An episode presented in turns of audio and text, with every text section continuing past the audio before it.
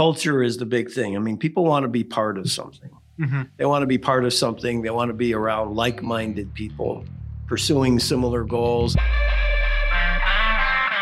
Welcome to Manufacturing Happy Hour, the podcast where we get real about the latest trends and technologies impacting modern manufacturers. Manufacturing Happy Hour. Each week, we interview industry experts that are at the top of their craft and give you the tools, tactics, and strategies you need to take your career and your business to the next level. And now, your host, Chris Luecke. Hey, it's episode 126. Today, you're going to get a history lesson in industrial automation recruiting. Our guest this week is Gary Miller, the CEO of Miller Resource Group, an industrial recruiting firm based in Naperville, Illinois that specializes in hard to find personnel in automation, robotics, food and beverage, and more. From sales to engineering, packaging to emerging technologies, they cover a range of applications and roles, and I've enjoyed getting to know a number of their team members over the past five to six years, which is why it's about time we featured Gary on this show. Now, Gary's been around the block more than a few times and he's got stories, so I think you're going to like this one. Here are three things you can expect from this episode. First, we'll hear about Gary's background and how he got into the world of industrial recruiting back in the 70s. Second, we discuss hiring strategy, how to set your company apart, strategies for hiring even when times are tough, and the type of questions people should be asking whether they're the one interviewing for the job or the ones doing the hiring. Finally, we go beyond recruiting and riff about leadership, timeless business books, and rock music. And for the most part, we cover all three of these at the same time. So if you want to learn more, if you want to reference anything that we discuss in this episode, well, hey, head to the show notes page at manufacturinghappyhour.com slash 126. And by the way, if you want to be a part of conversations like this with a community of over 600 manufacturing leaders, well, go to manufacturinghappyhour.com slash community. That'll take you straight to our private LinkedIn group. If you shoot me a message and request to join that group, I would love to have you in there. We're always looking for more forward thinking leaders that are trying to drive the manufacturing industry forward. Anyway, it's time to jump into today's episode. I will say this episode was a little bit echoey in the room where we recorded, but that shouldn't stop you from picking up some great tips from this interview. With that said, it's time to meet up with Gary Miller.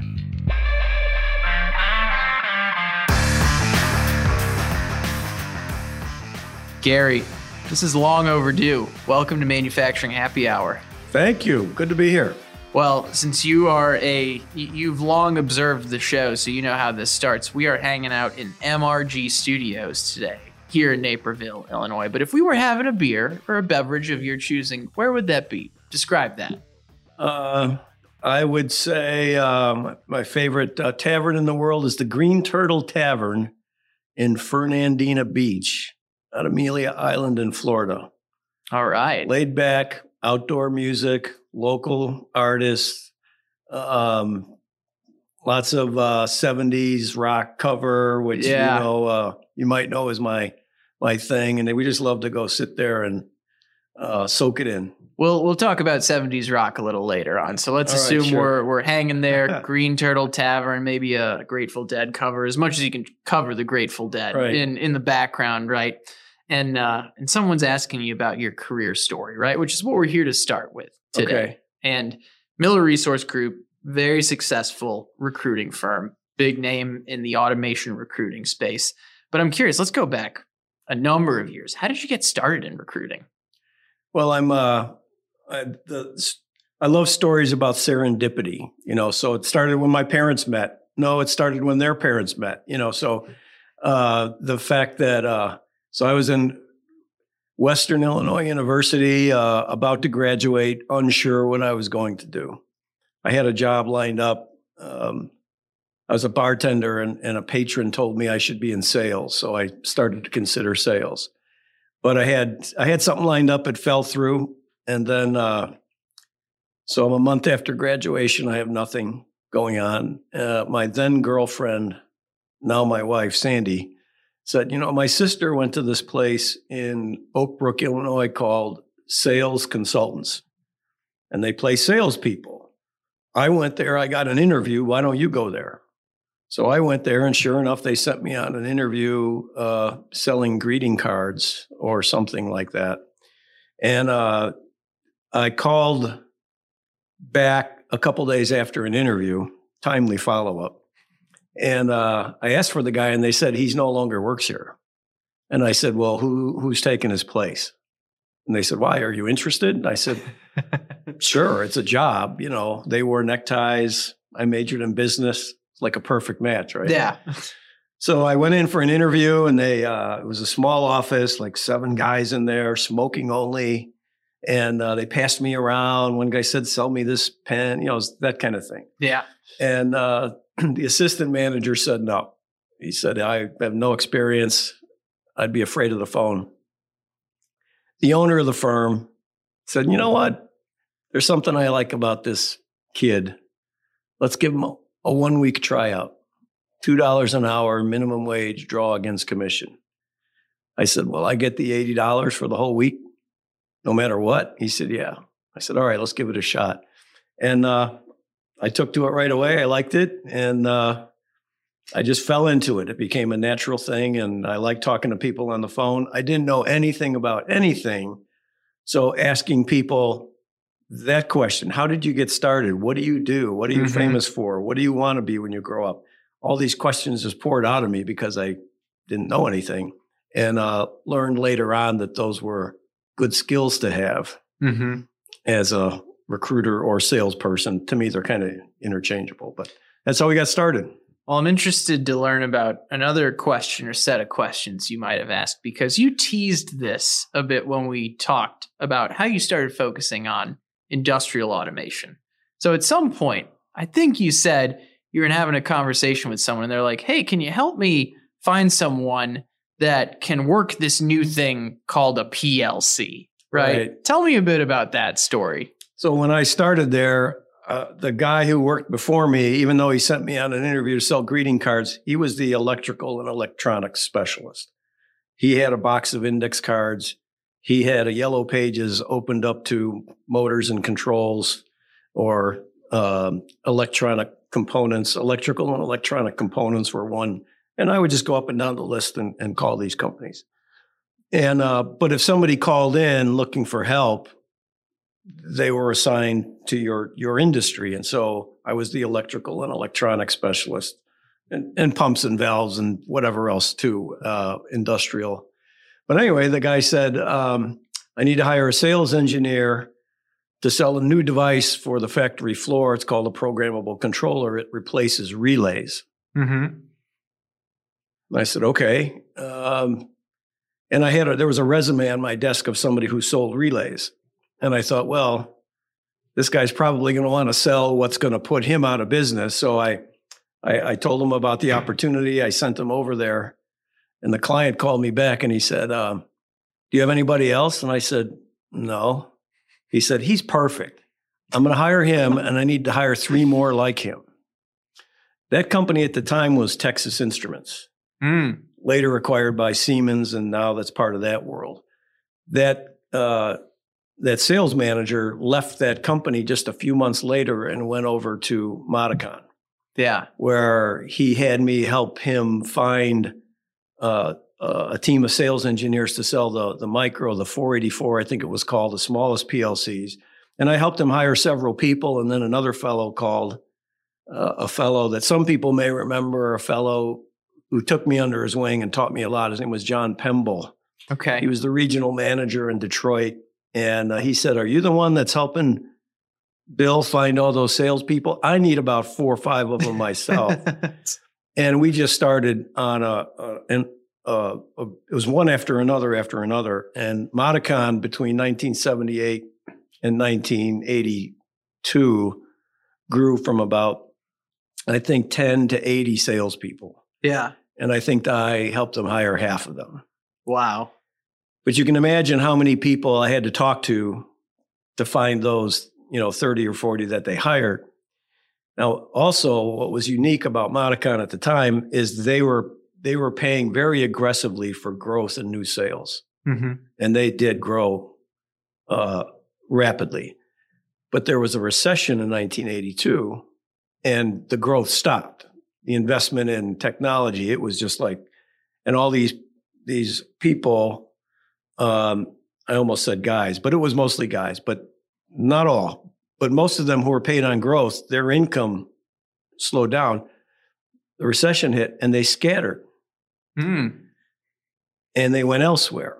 But they came back in 1983, and I just I didn't know any better. Somebody said, "Well, what would you have done if you didn't make it?" And I said, "I don't know. I never thought about that. I just kept calling, calling, calling."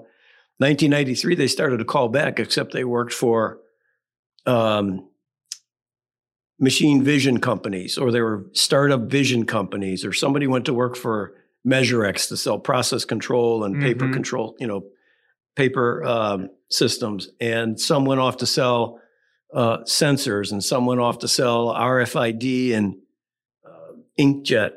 You know, one of my clients, I said, "What's an inkjet printer?" He says, "Well, it's like a PLC, but it leaks."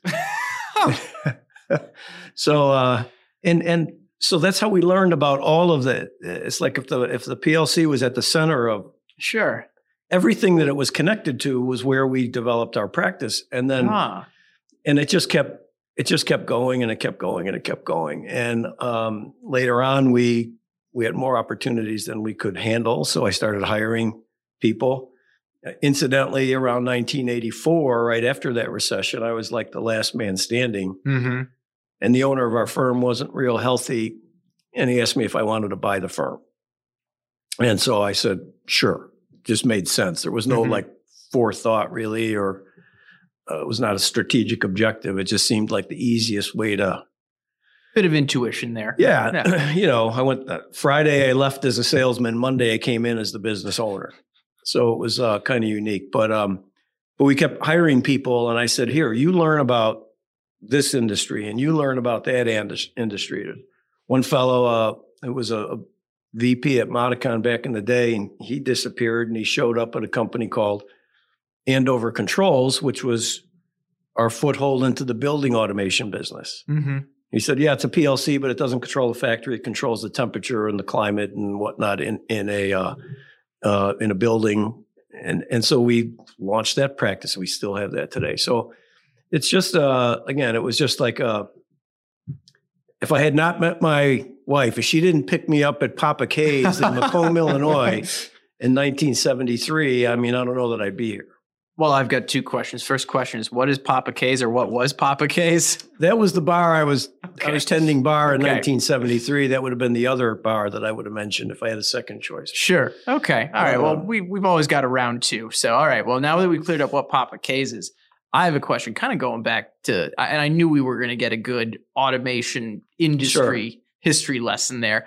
But going back, one of the things I'd love the manufacturing leaders to take away from this is what type of conversations were you having with people when you're like, hey, do you want to sell this brand new thing? Right? Like, that's, I imagine if I were a salesperson back then, I might have been a little hesitant to jump into something that had never been sold before. Well, the, uh, the you know they took great pains to educate me on what the PLC did, and they explained things to me. I mean, John John was. I still to this day, he said, Gary, in manufacturing, there's things and there's stuff. Things you count, stuff you measure. And it, you know, it made sense to me. And so, but if you think about it, you know, the PLC has been probably the single most uh, what's the word I'm looking for? Nothing has affected automated manufacturing in the globe than this device. Uh, it has done more to advance manufacturing than maybe anything else, at least as, from my layman's view. It's been at the centerpiece of all that. Somehow those guys convinced me that that was going to happen. And that, so I just brought that energy. I Mhm. could not explain, uh, you know how many IO there were and and and and that sort of thing and was it Profibus or Modbus I mean those things didn't make any sense I just knew that this product was going to help change the world of manufacturing Mm. uh, get this team was incredible the opportunity to earn and contribute was incredible and uh, I'm not saying you should take the job but I think it might be prudent to take a look Hmm. and then the clients were awesome at selling the opportunity. I never sold anybody on taking a job. I just tried to sell them on taking a look. Oh, okay. I think that's an interesting approach to many things, Sure. right? Not necessarily overly selling it, just like take a look, like give them the nudge. Yeah, I mean that what they what they stood to lose was an hour. What they stood to gain was career nirvana, right? So seemed like a pretty good trade off. I like that. I like that. Well, I want to talk now in the present. So, when you and I spoke before this, you mentioned, hey, you know, accountants do accounting, lawyers, they do law, recruiters do recruiting. But, you know, if you're really going to, you know, if a company is really going to attract the best talent in this day and age, and we know there that's one of the biggest challenges for companies these days, you know, how do companies tell their story such that their company becomes magnetic. I want to hear your perspectives on this as someone that's been in this game for decades. Well, I think, well, that's, that's it's such a broad question, Mhm. and and we could I could tell a lot of stories about what's worked and what doesn't work. I mean, we've placed thousands and thousands of people and and have feedback from tens of thousands of interviews on both sides, like why it worked, why it didn't work, what they liked, what they didn't like. Um, I think you know if you want to attract people, you need to be attractive Mm-hmm. And it's the companies that I think that put some thought into that. How do we attract people? What what makes us attractive? And spend some time. You know, companies spend. Execs used to tell me they spend two days arguing about budgets and how much they should be able to spend at lunch, and zero time talking about how to package their story so they could attract the top people. So, I mean, there's some company in the world that's the best at it. There's somebody that's the worst at it, and everybody else is in between those two. And I just think that the ones that pay attention to it and put some thought into it and and try to look at it through the eyes of a candidate. Uh, I, I mean, I wrote on a, a website a decade ago that um, companies who um, spend as much time figuring out how to attract candidates as they do customers are going to be better off. I mean, it is a strategic initiative. And you read the books like um, Good to Great, you know, get the right people on the bus first, and then you can figure out where to go. If you got great people, you can navigate anywhere. So that was uh, that was important. I think, and one one lesson I learned one time, uh, I was presenting to uh, my Vistage group. Back then, it was called Tech, and I was part of Vistage for about ten years, and I was new at it, and I had to give the pitch about my company. I had to do this to a peer group of CEOs that I didn't know. So I started out by saying, you know, there's a, a sea of people out there. Um, why would they want to work for you? Is it your products? Is it your vision? Is it your market? Is it your leadership? Is it your compensation plan? Is it your benefit? What is it? Why? Why would somebody want to work for you? And who's going to tell the story to them? And I paused. And then I went into this pitch about Miller Resource We're the greatest. We've got this. We've got tools. We got technology. We got a database. We and then I was, they were to, to give me feedback on my presentation. He said, when you paused in the middle after you asked us all those questions about why would somebody want to work for us? Who's going to tell the story? If you'd just shut up right then and give me your business card, I'd have been all over it. So all of our processes and the, the, the techniques for talking to candidates, it's just volume. We talk to a lot of people Mm-hmm. trying to find the ones that match up. And it's not just, you know, people call us headhunters. I like to say I'm a circumstance hunter.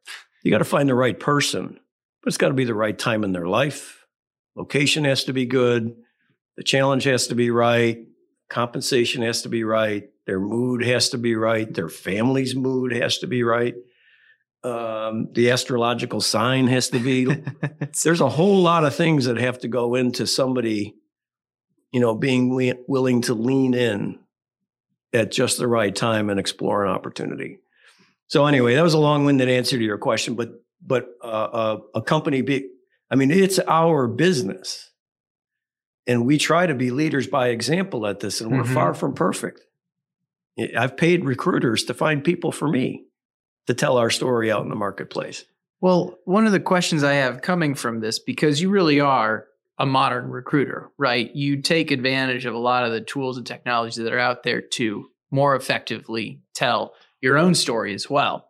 I'm thinking about this from the perspective of, you know, a company, an employer that's listening to this, you know, you made a comment earlier, it's about packaging the story, right? Mhm. So, how are great companies packaging their story today? Or uh, maybe I should phrase it as how are companies that are really effective at packaging their story today? What are they doing? Well, I think that they're trying to hit on the, the many aspects uh, that that go into that decision making uh, for a candidate. I mean, one of my mentors told me he said, "Gary, selling is nothing more than sitting down in front of your customer, opening up your box of goodie, goodies, and casting about until you find something that they care about." So, if you just say, "Our technology is where it's at," we're just tech technology. You'll attract people that are turned on by technology, but you might not attract people that are into leadership or career development or training or design or um, execution or client facing. If you just talk about compensation, you'll miss out on people that are motivated by innovation. So, um, you know, culture is the big thing. I mean, people want to be part of something. They want to be part of something. They want to be around like-minded people, uh, pursuing similar goals. I mean, you remember that um, the Gallup 12 survey. I love that survey where they proved that profitable companies scored much higher on emotional issues. Mm-hmm. Um, do I have a best friend at work? Do I have the right tools? At my, you know, does my boss care about me as a person? So when you're designing a strategy, you've got to have a cultural piece. You've got to have a job piece. You have to have a how do you what's the industry all about? Where is the industry growing? What's the company history and its vision? What is the leadership team made up and its its values? Where what are they all about?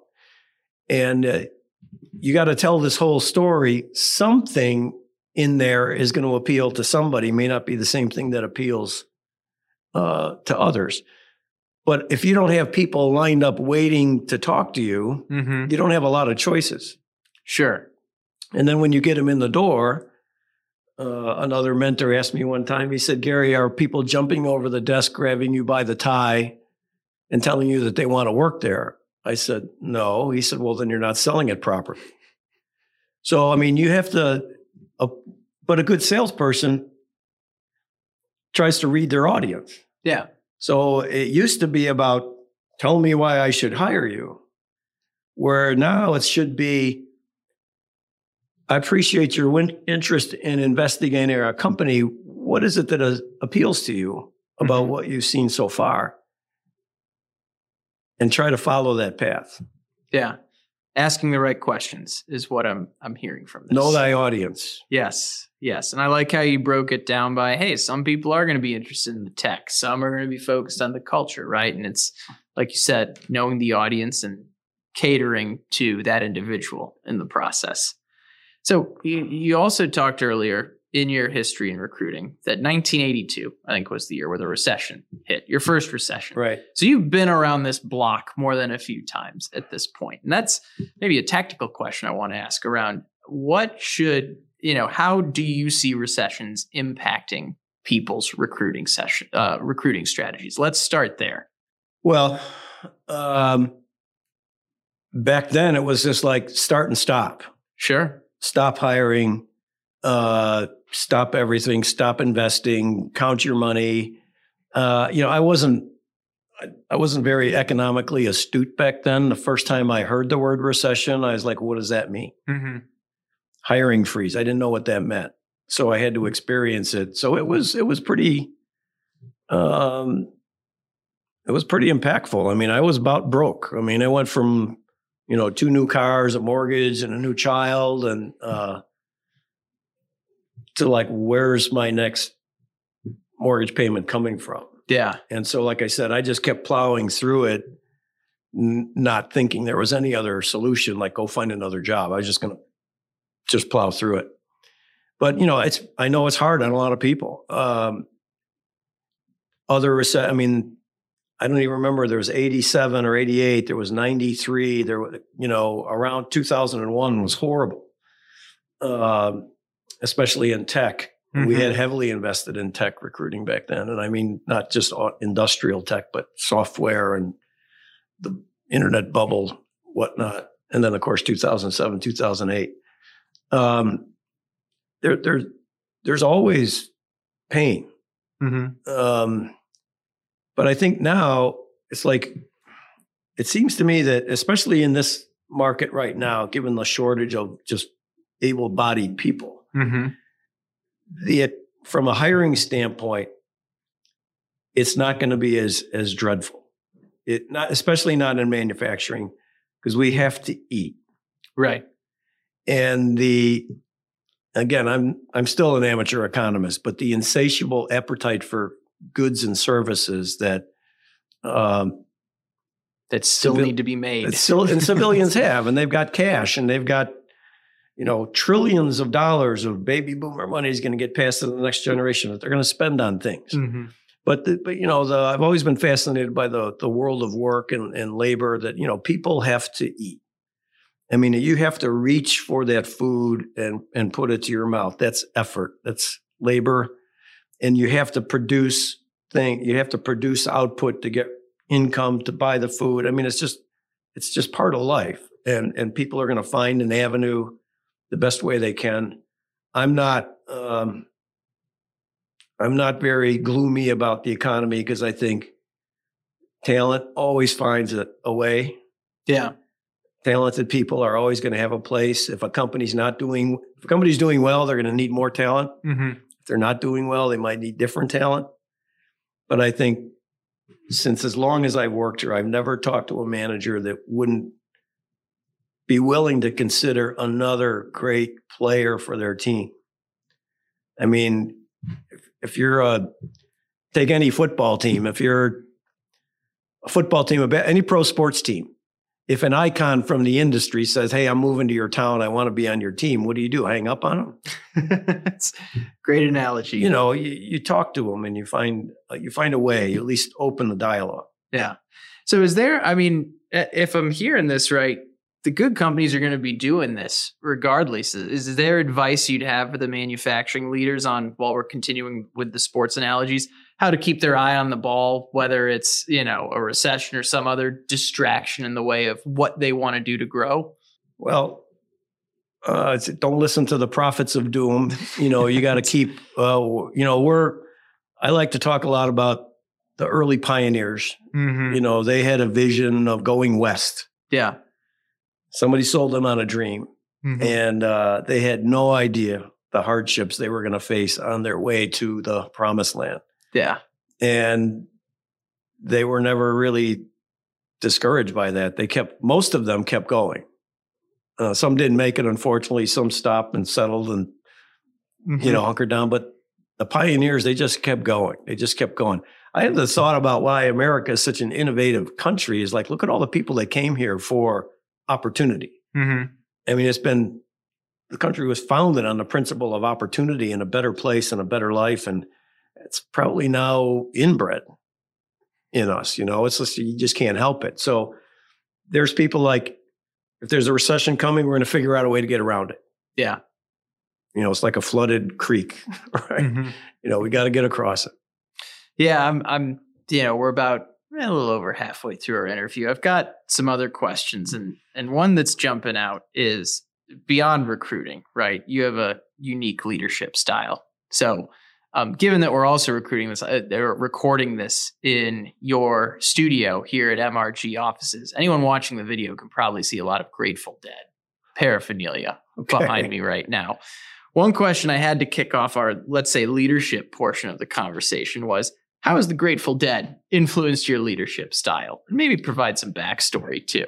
Oh, I don't, I don't, uh, you know, I went to a lot of shows when I was in college and, and I still every day, I probably listen, listen to it. It's my, Sirius XM channel all the time. I Mhm. mean, there's just something in there uh, that moved me. But I think you know, I I started reading Jack Kerouac and whoever though Alan Wow, whoever those people were way back in the day, Mhm. and then uh, actually later on somebody uh, turned me on to Eastern philosophy. I started reading some of that, and uh, I don't, I don't know. I just I've always been a reader and a listener.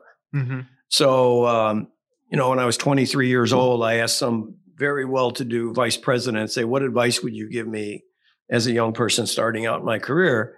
He said, "Well, if I were you, I would make sure you have a tape player in your car and listen to tapes every day on the way to work." What am I going to do? Argue with them? So I did. And I started listening to books and listening to tapes at an early age, and probably hundreds, if not thousands, of, of books. And but it was more than, you know, in the beginning it was Zig Ziglar and Jim Rohn, but later on it was management books and leadership books and philosophy books and behavioral economics books. And I don't know, but the, the we both discussed that book. Uh, Everything I learned about marketing, I learned from the Grateful Dead. I mean, Yeah. they were one of the original network marketers. I mean, they basically gave their stuff away. Mm-hmm. Uh, they allowed people to tape their music and share it. Um, it didn't cost them anything. It could have hurt them, but it only built the following um, to a greater degree. I mean, and still, I mean, to this day, there's hundreds of thousands, if not millions, of people that follow them, almost like in a cult-like way. Mm-hmm. And but they never tried too hard Sure. other than to to give their stuff away and and increase their fan base. mm-hmm. They didn't try to overtly sell them too many things and that sort of thing. But um, so I don't know. I, I wouldn't say that the, that they influence my leadership as much as some of the other things I've read and the coaches and mentors I've had, though.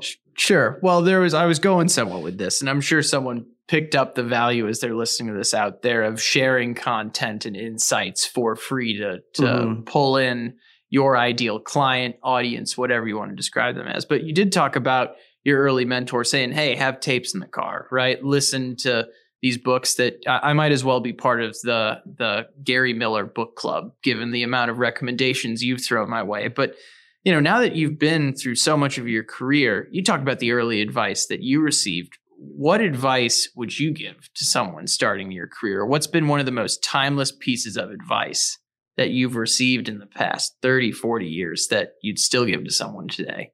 Well, that was one. Yeah. I mean, and it's not reading and, and listening and, and, you know, Zig Ziglar said, you're where you are, you're what you are because of what's going into your head. Mm-hmm. And you get to control that. Mm-hmm.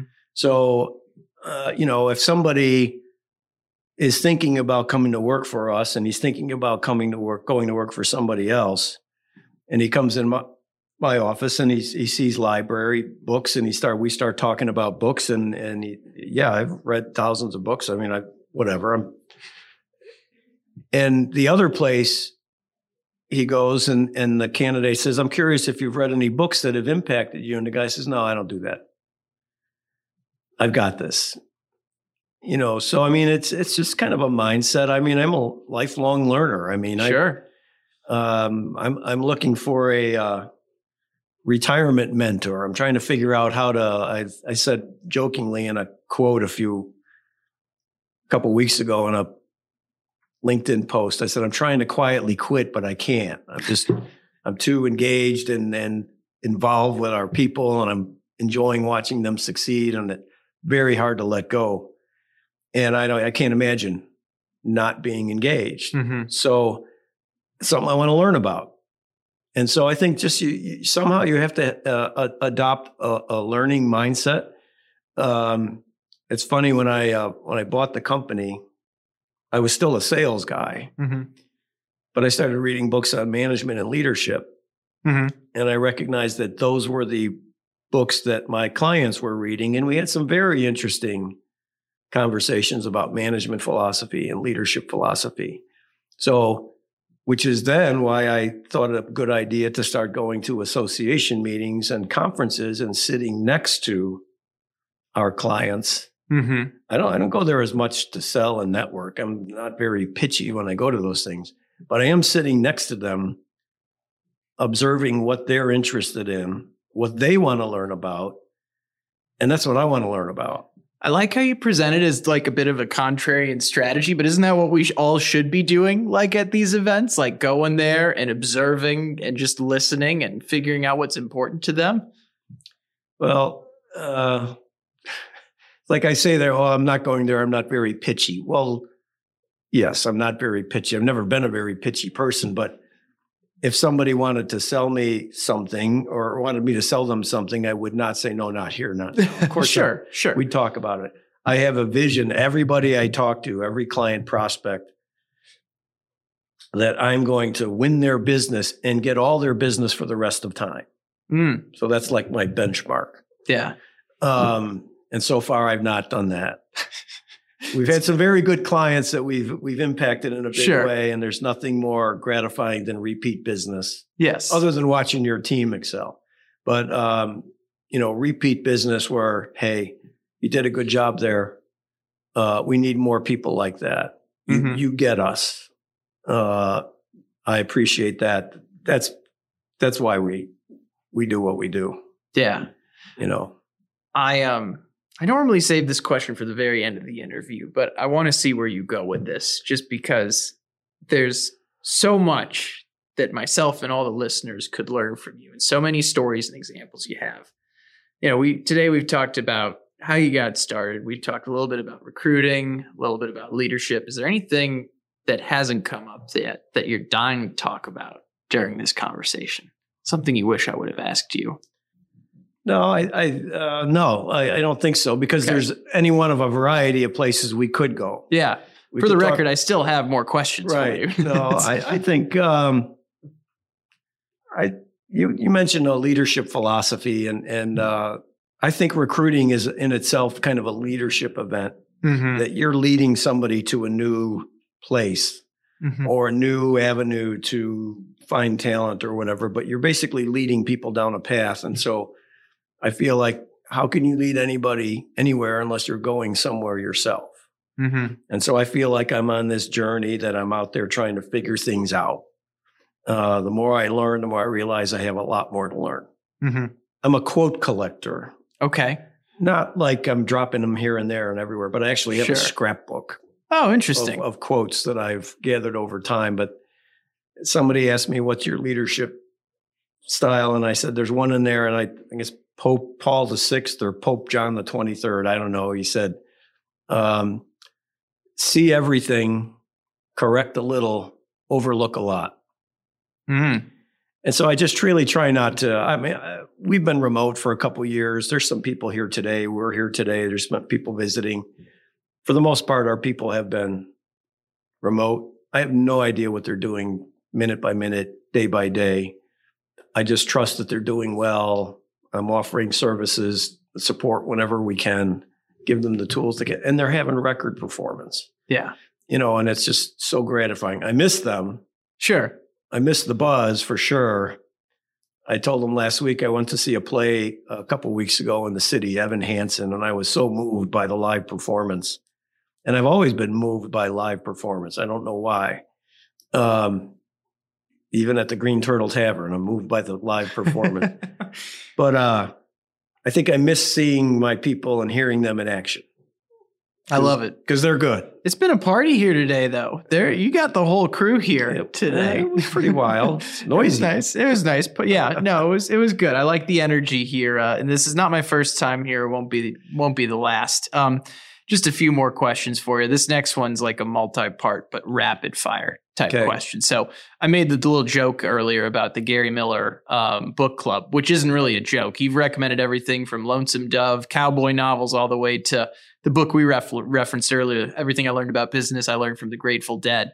Um, what book has had the longest impact on you? Just give we'll give the audience some required reading after this episode. Probably the the Tao Te Ching by Lao Tzu. Okay. What is give us a one minute summary? Well, it's just this hermit that was roaming around ancient China about 2000 BC, and he wrote down his philosophy of living and passed it on to some people, and it but you know, you'll you'll see, you know, chop wood, carry war, water. A journey of a thousand miles begins with a single step. There's so many like Hmm. philosophical quotes that can last a lifetime and mean so many different things. But it's also very calming. Okay. Um, you know, things like um, uh, whether you're going up the ladder or down, your feet aren't on the ground and it could be shaky. So stay grounded, stay centered. Th- this recommendation checks out as some as a self-described quote collector, as you called yourself a moment Yeah, ago. yeah, yeah. But, uh, you know, be careful. Don't try to become a superstar. The, the teacher should never outshine the teaching. Hmm. You know, um, I like that one. I've never heard that one before, but Yeah. that immediately resonated. Yeah. Uh, so anyway, that there, there's, but that's led me to so many other books. Sure. I mean, I love Thinking Fast and Slow with David Kahneman. Uh, It's like, you know, behavior and why humans do what they do. And, uh, I just like, I'm a geek for those kind of books. But then again, a novel like Lonesome Dove or something like that can, Mm-hmm. I can pull leadership lessons out of that too. Sure. I'm Yeah. I'm still working my way through it, but it's been an excellent read so far. Yeah. Um, well, I just uh, just one more question, some actionable advice for the audience out here, and it's a it's a two way question, right? You know, what's a question that most candidates don't ask their potential employers that they should be asking? And then I'll tell you part two here in a second. Um, well, I used to, you know, I grew up in the south side of Chicago, so I'd ask Canada, I'd tell clients, so why is working for you a good deal? you know, um, when I was doing like my intake calls, but I would say, well, you know, what's it going to be like working for you? I mean, Mm-hmm. tell me about the most successful hire you've ever had. Mm-hmm. What did they do? What did they behaviors did they exhibit to make them so successful? You know, how did they become what they were? And then like you're making a judgment then. I don't I don't ask I don't tell candidates to pursue jobs um, you know, crazily, especially if they're not sure about it. But the same thing, like the client before, if the candidate doesn't want to work there, Mm-hmm. you don't really have anything to decide if you're an employer. Yeah. If you're a candidate, if you're not leaving a good impression, then if they don't want to hire you, you you don't Mhm. have any decisions to make. So you've kind of got to get to that that point. But I think um, I, I've spoken to uh, college students, Mm-hmm. engineering students, and I'll say, "Hey, who wants to be in sales?" And a lot of them look down at their shoes, right? And uh, I say, "Well, too bad, because now you're in sales, and your services are what's for sale. Mm. You've got to go out there and find uh, a customer, a, an employer that has a problem, and you need to solve it. So you need to understand what the problem is, and then demonstrate how your skills can help them solve that problem." Um, so if you're asking questions like that, what problems are you trying to solve? What does a great employee look like in your eyes? What uh, tell me about the best candidate you've ever hired. How did they how where did they come from? Tell me about the best employee you've ever had. What behaviors did they you're making the person think about things that they might not have thought of. And That's of- great advice. one of right my there. mentors told me a long time ago, and this is talk about lessons that stick with you. He said, A great salesperson leaves value whether or not they sell anything. Mm. And so, if you, I I've always tried to ask customers questions that make them like two days later, they said, That guy Gary asked me this question, and I'll be darned if we got to find an answer to that. Well, if I'm still in their head, that's a good thing. That's a great, wow, awesome stuff.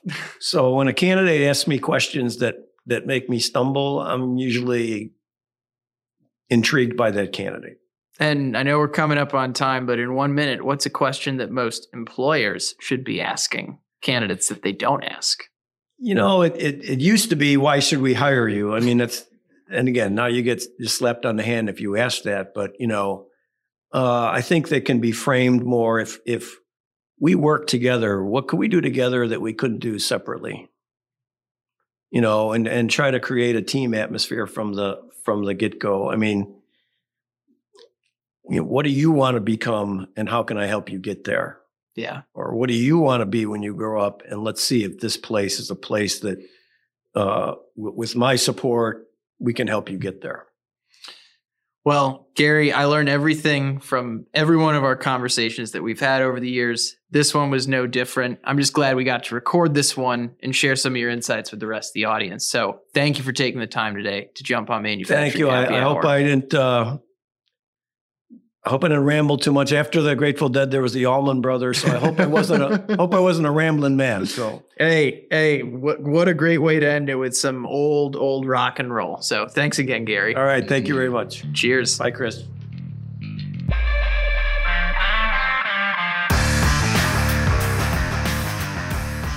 Hey, thanks for listening, and thank you, Gary, and the whole Miller Resource team for making this episode possible. You know, I had a lot of fun recording this with Gary. I think you could tell. I was also there recording a bunch of content with their team that day. So, all around, a great time at Miller Resource Group. And I wasn't kidding. I've read at least five of the books that Gary has uh, that Gary has recommended to me over the years. So, I'd highly recommend heading to the show notes page, manufacturinghappyhour.com slash 126. That's where you can get links to everything I know about business I learned from the Grateful Dead to Dao De Jing, which Gary was also recommending. And of course, you can find a link to the Green Turtle Tavern because, hey, it's Manufacturing Happy Hour. You know, before we wrap up, I do want to give a shout out to A3, the Association for Advancing Automation. Their big Automate show is coming up here in 2023. It's in Detroit, Michigan. It's May 22nd through 25th, 2023. You can go to manufacturinghappyhour.com slash automate 2023 to register today.